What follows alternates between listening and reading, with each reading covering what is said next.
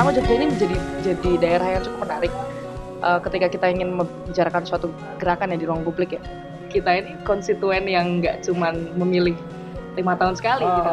Ada sebuah kata yang bisa menjelaskan itu adalah uh, leaderless resistance.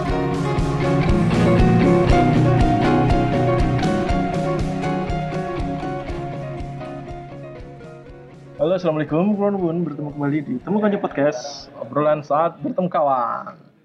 Uh, kali ini uh, tamu temu Konco Podcast dengan sangat terpaksa uh, harus anonim ya, anonim ya, anonim. Cerita, oh ya udah. Aku acara dong. Harus anonim ternyata. Anonim. Jadi nanti kalau misalnya uh, teman-teman yang dengerin podcast ini, biasanya tiap ada episode podcast ada uh, wajah tamunya, wajah narasumbernya. Kalau uh, episode kali ini tidak ada. Ntar dilihat aja gimana ininya. Pengen tahu siapa mereka? Aku nggak ngasih tahu namanya, cuman aku pengen ngasih tahu uh, gerakannya yang beberapa hari terakhir ini udah cukup malang melintang di media sosial. Inilah teman-teman dari Gejayan memanggil. Kok nggak semangat? Lawan. Sebentar, ini uh, ini ada dua teman. Yang pertama namanya Rendra. Yang kedua? Naik. Oh. Bareng jadi Thailand. Iya, kalian kalau lihat posternya tahu maksudnya apa ya? Uh, poster teman-teman ini. Uh, pertama nih pertanyaan coro bodonku ya, ya adalah uh, sebenarnya apa sih uh, Gejayan memanggil ini terus uh, kaitannya sama aliansi rakyat bergerak kan ada dua tuh di di, di media yang yang uh, menonjol Gejayan memanggil sama aliansi rakyat bergerak.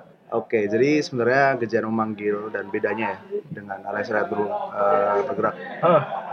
Sebenarnya itu aliansi rakyat bergerak itu adalah yang apa ya memperkasai uh, gerakan Gejayan memanggil. Jadi Gejayan memanggil ini kan adalah suatu aksi damai yang sudah dua kali terlaksanakan. Ada yang pertama tanggal 23 September dan yang kedua dari tanggal 30 September. Jadi Gejayan memanggil ini kenapa kemudian menjadi utama karena memang yang kita ingin highlight itu adalah aksinya. Dan kemudian aliansi rakyat berbagi itu sendiri adalah kayak semacam apa ya aliansinya. Jadi yang memperkasai karena kan memang kemudian ketika uh, kita lebih menekankan aksinya kayak misalnya Gejayan memanggil gitu dibanding dengan aliansinya akan lebih catchy mungkin. Oh, catchy. catchy. Itu juga ada hubungannya dengan ini ya, nama nama nama apa tempat yang kita pakai Gejayan. Tapi pada akhirnya eh, memang inisiator adalah kawan-kawan ini secara kolektif yang tergabung di uh, aliansi rakyat bergerak. Gejayan manggil nih uh, ya Output. uh, salah satu output, Salah salah satu output, salah satu output dari teman-teman aliansi rakyat bergerak. Oh, salah satunya ya. Salah satu. Dan memang karena memang catchy tadi ya kita kita kira uh, apa namanya menggunakan Gejayan manggil juga sebagai salah satu ini kita. Oke, oke. Kenapa harus Gejayan? Nah, kalau Gejayan memang sebenarnya ada beberapa pertimbangan eh, selain karena memang ada sisi historis di sana, eh, Gejayan dulu adalah tempat yang juga sempat digunakan eh, untuk untuk aksi teman-teman saksi sejarah ya, saksi sejarah teman-teman pas pas tahun 98, tapi di sisi lain juga eh, karena memang pertama Jogja ini menjadi jadi daerah yang cukup menarik uh, ketika kita ingin membicarakan suatu gerakan ya di ruang publik ya. Karena uh, pertama kita tidak ketika kita bilang uh, aliansi rakyat bergerak punya tujuan untuk mengajukan mosi tidak percaya terhadap elit politik yang ada di DPR yang ada di pemerintah elit ekonomi juga. Dan di sisi lain kita juga tidak punya institusi yang direct. Kita kita nggak ada DPR apa DPR RI di sana kantor DPR kita nggak ada. Uh, sementara DPRD uh, tidak ada hubungan langsung dengan DPR RI gitu. Mereka lebih terhubung dengan Mendagri. Nah, nah uh, undang-undangnya nggak perlu tuh. Nggak perlu, nggak perlu. Oke. Nah, tapi kemudian juga uh, banyak sekali elemen masyarakat yang terlibat dalam yang terlibat dalam aliansi rakyat bergerak dan uh, kita ingin salah satu landasan kenapa kita kira turun ke jalan adalah kita ingin coba mengajukan lagi klaim terhadap uh, ruang publik yang selama ini narasi di ruang publik hanya apa sangat negara sentris gitu loh. Dan kita ingin menaikkan engagement uh, sesama masyarakat gitu loh dan Gejayan itu bisa jadi salah satu titik temu untuk bertemunya banyak sekali entitas-entitas masyarakat di sana. Uh, makanya kemudian kita juga uh, mengangkat aksi damai gitu. Uh, salah satunya bukan bukan hanya untuk uh, menghadirkan narasi lain terkait dengan aksi tapi juga ingin ingin apa ya? ingin menghadirkan engagement dengan masyarakat sekitar gitu bahwa dan ternyata masyarakat sekitar Gejayan ini sangat uh, antusias ya mereka dan mereka terlibat gitu baik uh, apa akhirnya kita juga membantu menggerakkan uh, ekonomi kelas bawah dan kita memainkan narasi-narasi politik sebenarnya. oke. Okay. ya monggo. Terima kasih. nah uh, dan akhirnya juga kita menghadirkan narasi gerakan yang memang sangat organik dan bottom up gitu loh. Uh, dan akhirnya uh, Gejayan menjadi menjadi uh, salah satu tempat yang uh, tempat yang kita pilih. Di sisi lain juga Gejayan juga adalah titik temu berbagai universitas. Ada UGM, ada UNY, ada Satata Dharma dan sebagainya itu banyak sekali kampus-kampus uh, yang ada di situ dan cukup strategis sebenarnya untuk untuk mempertemukan uh, mahasiswa juga dengan elemen masyarakat yang lain. Akhirnya kita memilih Gejaya. Gitu. Sebenarnya ketika ngomong tentang ruang publik yang aku pikirkan uh, kan campaign ruang publik di akhir-akhir ini cuma ngomong tentang gimana ruang publik uh, udah semakin kurang, nggak ada nggak ada lahan bermain publik, nggak ada ruang hijau gitu ya. Awal-awal aku pikir itu ketika narasi awal muncul. Kalau yang ini maksudnya apa sih? Yang mau mau diperjuangkan? Sebenarnya gini, uh, akan sangat panjang sebenarnya. Cuman mungkin uh, Oh ini buka sampai jam berapa? Tapi uh, yang juga jadi kenapa akhirnya aliansi rakyat bergerak ini muncul dan kenapa akhirnya kita uh, bergerak seperti ini itu juga sebenarnya karena ada hubungannya dengan proses apa ya uh, bahwa sekarang itu demokrasi dinilai dan dipahami itu hanya secara parsial dan prosedural. Jadi partisipasi publik itu terbatas pada uh, pemilihan umum kita yeah, kita yeah. hanya voters dan sementara ada bentuk partisipasi yang lebih luas dan kita ingin menghadirkan narasi demokrasi yang yang lebih partisipatoris gitu loh dan salah satunya adalah dengan mengajukan klaim lagi gitu oh. ini ruang publik uh, kita harus klaim gitu hmm. masyarakat sipil harus mulai mengklaim ruang publik dan mengklaim pada akhirnya juga partisipasi di tataran yang apa ya vertikal mungkin wow. okay, jadi dari okay. tataran horizontal kita membangun vertikal membentuk sebuah tekanan bahwa ya kita ini konstituen yang nggak cuman memilih lima tahun sekali oh, gitu. No, kita no, juga no. bisa membentuk suatu uh, upaya tersendiri di tataran horizontal maupun vertikal. Hmm. Oke, okay, okay.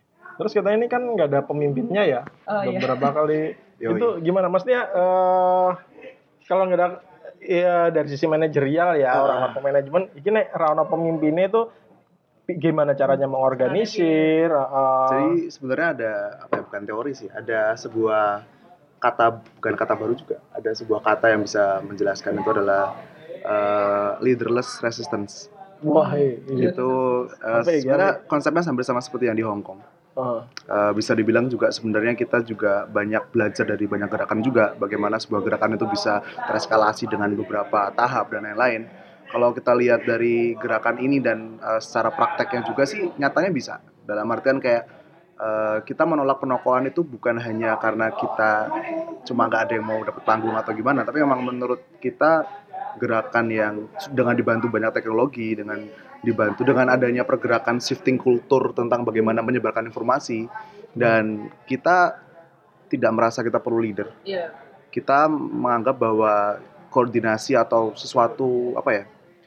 apa ya ibaratnya untuk mengesahkan sesuatu atau bertindak itu ada konsolidasi yang bisa di uh, lakukan dengan musyawarah gitu. Jadi uh, memang suara ini suara rakyat gitu. Kita kita tidak hanya satu komando dengan satu orang yang mengatakan ini akan dilakukan atau ini enggak. Oh, Tapi okay. ini semua basisnya dari apa musyawarah gitu. Balik lagi ke Pancasila kan. Yo, yo. Iya. Pancasila loh bukan komunis loh yo, ini Pancasila bukan komunis.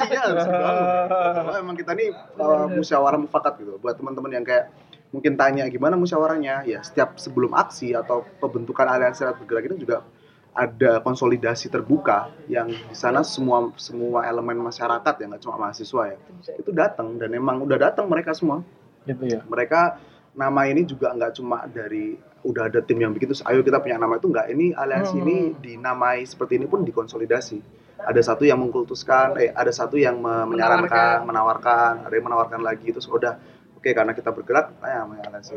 Saya lebih, lebih lupa secara narasi, secara bakunya ya, tapi yang jelas itu semua diusulkan bersama-sama dan disahkan secara bersama-sama. Di sisi lain, sebenarnya kenapa akhirnya kita nggak settle dengan satu pemimpin? Karena kita mikir sustainability juga sih. Hmm. Uh, kita ya kita selain menggali nilai-nilai keindonesiaan dan juga belajar dari gerakan-gerakan uh, sipil global ya Hong Kong bisa jadi salah satunya Arab Spring Arab ya ya bisa banyak ya sebenarnya Ya, ya, ya, ya. itu juga sebenarnya karena uh, salah satu penyakit dalam gerakan sipil itu ketika terpaku pada satu tokoh ketika dan tokoh itu kemudian menjadi uh, titik spotlight bagi semua uh, bagi banyaknya pihak akhirnya semua mata tertuju pada tokoh dan ketika tokoh itu melakukan suatu hal yang kira-kira either menggemboskan atau Hmm. kemudian uh, backlash itu satu gerakan kemudian juga sustainability-nya bisa terancam. Iya, iya. Jadi kita dan di sisi lain memang salah satu hal yang membuat aliansi rakyat bergerak ini cukup apa namanya menarik adalah eh, kolektivitasnya sebenarnya. Kolektivitasnya ini cukup luar biasa. Teman-teman seperti yang tadi eh, kawan Lendra eh, sampaikan bahwa memang semua itu benar-benar diputuskan secara kolektif gitu. Terlepas mungkin ada pihak-pihak yang mungkin eh, bisa berdebat soal ini gitu, tapi memang eh, selama proses yang kami jalankan eh, memang kolektivitas ini cukup terlihat gitu Hmm. Dan dalam pembuatan keputusan. kalau bisa nambahin dikit ya tentang masalah individu ini yang menjadi tokoh atau mungkin bisa di spotlight itu juga pasti mereka akan membawa suatu apa ya identitas tertentu. Iya, dia punya Iya, punya itu ini itu sendiri itu ya. kunci dari gerakan kita Ah, adalah ah. bahwa kita tidak memiliki pemimpin atau tidak eh, memiliki tokoh itu ya karena itu itu salah satu bentuk bahwa kita menolak diidentifikasi berdasarkan satu individu aja karena kita nih dari semua elemen masyarakat dan kita sama sekali tidak apa ya mendukung adanya penokohan di aliansi. Karena eh, sistemnya musyawarah gitu ya. Yes. Kira-kira berapa lama sih kalau boleh tahu dari kalian teman-teman punya eh kelihatannya lucu deh kita konsolidasi yuk gitu sampai jadi gerakan ini berapa lama prosesnya? Eh, tiga hari, tiga hari itu tiga kali pertemuan. Oh. Karena itu sebenarnya pertemuan juga sangat kolektif, jadi kayak kita nggak sengaja. Ah, ya, mungkin nggak secara detail ya jelasinnya ya. Iya iya. Pokoknya Main itu- PUBG bareng terus di, enggak, Enggak enggak. enggak, justru jadi enggak. jadi sebenarnya awalnya itu pertemuan sangat informal. Pertemuan banget. informal banget pertemuan awalnya. Eh, hanya obrolan keresahan gitu loh. Oh, awalnya dari dari beberapa orang kemudian oh aku punya teman-teman di sini yang kira-kira punya keresahan yang sama. Terus tiba-tiba kita ngomongin satu isu kemudian ada yang bilang oh teman-temanku juga concern banget soal ini. Ternyata mereka juga terdampak. Kemudian ada ada ada lagi eh, banyak sekali interseksi. Ya ini ini Hmm. juga penting. Aku mer- mer- merasakan banyak sekali interseksionalitas makanya di sisi lain kita menolak pengoh- penokohan juga karena memang ini adalah titik, titik temu gitu loh. Hmm. dan makanya eh, ya memang waktunya kita nggak nggak nggak terlalu banyak ketika mempersiapkan. Dalam artian eh, tapi bukan berarti ini gerakan reaksioner. Aku adalah aku cukup menolak eh, klaim bahwa ini gerakan reaksioner. Hmm. karena ternyata teman-teman ini juga eh, memang gerak apa aliansi ini ti- tidak terbentuk dari bertahun-tahun lama. Tapi elemen-elemen yang terlibat entitas-entitas yang terlibat dalamnya itu sudah berdekatan dengan isu yang terkait Hmm. gitu loh. Ketika misalkan kita ngomongin soal apa namanya isu-isu eh, pertanahan teman-teman petani yang terlibat dalam aliansi mereka berdekatan langsung gitu Hmm. ketika kita ah, ketenaga kerjaan teman-teman pekerja RUU PKS itu teman-teman sudah terlibat lang eh, bertahun-tahun terlibat gitu loh. Walaupun memang sebelum itu tidak ada yang namanya aliansi rakyat bergerak. Iya iya. Nah kemudian karena itu muncullah tadi ada titik temu kita oke kita kita butuh wadah untuk kita semua eh, apa namanya menjadi eh, satu apa ya satu medium gitu loh. Medium yang akhirnya kita menamakan eh, aliansi rakyat bergerak gitu. Jadi memang eh, persiapan untuk aliansi rakyat bergerak secara teknikalitas memang eh, mungkin singkat. Tapi kemudian sebenarnya di balik itu kita sudah itu akumulasi dari Hmm. dari apa dari keresahan, keresahan teman-teman gitu. iya benar sekali. Eh, kan keresahan segala macam kan udah udah lama nih ya, Benar, udah benar. lama terjadi segala macam. Eh, kenapa baru sekarang? Menurut kalian apa ya pemicunya atau katalisatornya pasti jadi kan udah lama kan sebenarnya. Ah benar benar. Kenapa kok eh, baru bisa sekarang ini pemicunya apa, katalisatornya apa gitu? Itu yang menarik menurut kenapa? Hmm. Oke, eh, jadi sebenarnya gini, benar eh, kita udah lama resah soal berbagai isu, tapi ada satu eh, apa ya, satu periode tertentu dalam eh, keadaan politik nasional saat ini yang kemudian eh, apa namanya menimbulkan suatu gejolak di tataran sipil gitu loh. Kenapa kemudian eh, kita akhirnya bergerak? Nah, salah satunya adalah eh, proses eh, pembuatan keputusan, pola pembuatan keputusan yang yang terjadi di eh, apa namanya di negara gitu, tataran negara. Eh, bagaimana mereka eh, kita bicara elit politik di sana, DPR, pemerintah yang apa mengangkat ibaratnya mengangkat eh, rangkaian isu dalam Hmm. satu waktu yang singkat tanpa apa ya tanpa dengan transparansi transparansi yang sangat sedikit gitu Iya, iya, iya. itu kemudian menimbulkan pertanyaan soal akuntabilitas, eh, pertanyaan soal misalkan eh, pola komunikasi antara representatif dengan konstituen dan banyak-banyak pertanyaan lagi gitu. Dan akhirnya pertanyaan yang paling mendasar yang kemudian muncul adalah di mana letak partisipasi masyarakat sipil dalam arah pembangunan negara gitu. Oh iya. Nah akhirnya kemudian eh, muncul lagi pertanyaan-pertanyaan lain lah. Aku juga kok ter apa isu ini aku terdampak mereka kemudian "Ah, isu ini aku terdampak terus dan segala macam. Dan kalau bisa nambahin juga, kemarin tuh ketika konsolidasi pertama itu justru kita, aku pribadi, eh, concern di bidang apa ya bisa dibilang eh, ke ketenaga kerjaan ya. Tapi Hmm. aku pribadi juga dari dari bidang tertentu gitu dan kayak teman-teman ini kemudian membuat suatu dialog yang menurut saya jadi membukakan juga bahwa ternyata banyak banget masalahnya Bener. dalam artian kayak kemudian uh, ada yang jujur aku nggak tahu masalah UU ketenaga kerjaan ketika Hmm. pertama kali datang dan kemudian teman-teman di sana membawa semua keluh kesahnya tentang RUU PKS tentang apa namanya uh, UU KPK yang pasti ya udah udah pada tahu ya dan kayak kayak gitu tuh RKUHP terutama kayak gitu tuh akhirnya kita jadi saling aware gitu loh karena kita tahu bahwa memang gerakan ini itu gerakan yang uh, apa ya bat bukan bottleneck sih puncak dari Hmm. es gitu Akumulasi. akumulasi Akumulasi. dari setiap dan akhirnya ternyata ya itu sama seperti yang dikatakan Mbak Nai bahwa akhirnya terkumpul di satu ini yaitu aliansi rakyat bergerak ini. Hmm. Dan kalau kenapa sekarang ya tadi tuh, eh, karena sebenarnya eskalasi nasional ini juga kita menemukan sedikit benang merah gitu loh. Hmm. Eh, apa sih hubungannya dengan pengesahan Undang-Undang Budaya Pertanian misalkan, Hmm. Eh, dengan UKPK, dengan pertanahan, siber dan segala macam minerba gitu. Eh, kemudian di sisi lain ada juga isu eh, apa namanya pelanggaran HAM di Papua, ada Hmm. juga isu kebakaran hutan, eh, represif eh, rep- tindakan represi aparat itu juga sebenarnya ke- akhirnya setelah diskusi-diskusi ini kenapa sih kok mereka muncul satu waktu ternyata kita menemukan oh ternyata ben- salah satu benang merah ada itu tadi eh, bahwa ini arah pembangunan negara itu apa sangat menutup keran partisipasi sipil gitu Hmm. dan pertanyaannya adalah kalau kita nggak punya akses vertikal akses vertikal kita terbatas kita harus ngapain gitu. Dan akhirnya itu itu yang mendas salah satu hal yang men- mendasari akhirnya kenapa akhirnya aliansi eh, rakyat bergerak ini eh, muncul gitu. Oke, eh, itu tadi sedikit eh, informasi awal ya dari apa sebenarnya aliansi rakyat bergerak hubungannya dengan Gejayan memanggil terus ya kalau boleh tahu selain Geja- Gejayan memanggil apa ada ada gerakan-gerakan lain atau produk-produk lain gitu dalam ada suara rakyat bergerak.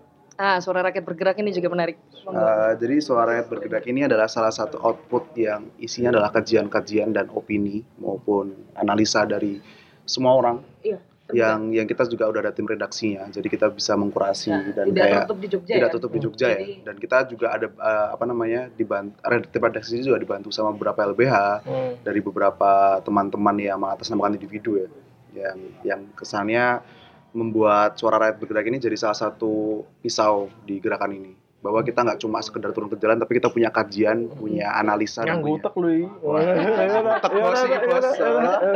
ya meneh. Bisa mikir apa? so mikir ya ramung gawe aksi tok. Yang di medium itu ya bukan? Yang di medium. Yang medium. yes. Kita masih buka juga. Masih, ya kita masih. ada terus. teman-teman juga mengingatkan supaya buat teman-teman yang mau berkontribusi silahkan bisa langsung cek di Instagram kita ini udah kayak apa aja Enggak. Eh, buat ya nanti ada ada detail-detailnya tentang ada dua jenis yaitu opini sama analisa Eh, nanti bisa dikirimkan ke suara rakyat bergerak at gmail.com bisa dicek juga pokoknya di Instagram semua sudah ada Eh, juga Instagramnya suara rakyat bergerak. Iya. Eh, Insta- manggil. Gejayan Oh, memanggil ya. Oke, oke. Oke, itu tadi eh, segmen satu atau mungkin akan aku bikin jadi episode satu biar kalian nggak susah eh, metani masalah yang mau kita eh, topik-topik yang kita bicarain gitu. Eh, jadi tadi apa sebenarnya kejadian bergerak, apa hubungan dengan aliansi rakyat bergerak, terus gimana mereka bergerak tanpa pemimpin itu eh, ya tadi udah diceritain sama teman-teman anonimus ini. Nai dan Lindra Nai dan Lendra. Oke. Keren jenenge. identity crisis gitu. ternyata kita semua depresi aku lupa nama gue Oke, eh, itu tadi eh, sedikit awal dan dalam beberapa episode ke depan eh, kita akan tanya-tanya lebih banyak lagi tentang aliansi rakyat bergerak dan apa yang mereka lakukan atau sudah mereka lakukan atau, atau apa yang sedang mereka rencanakan.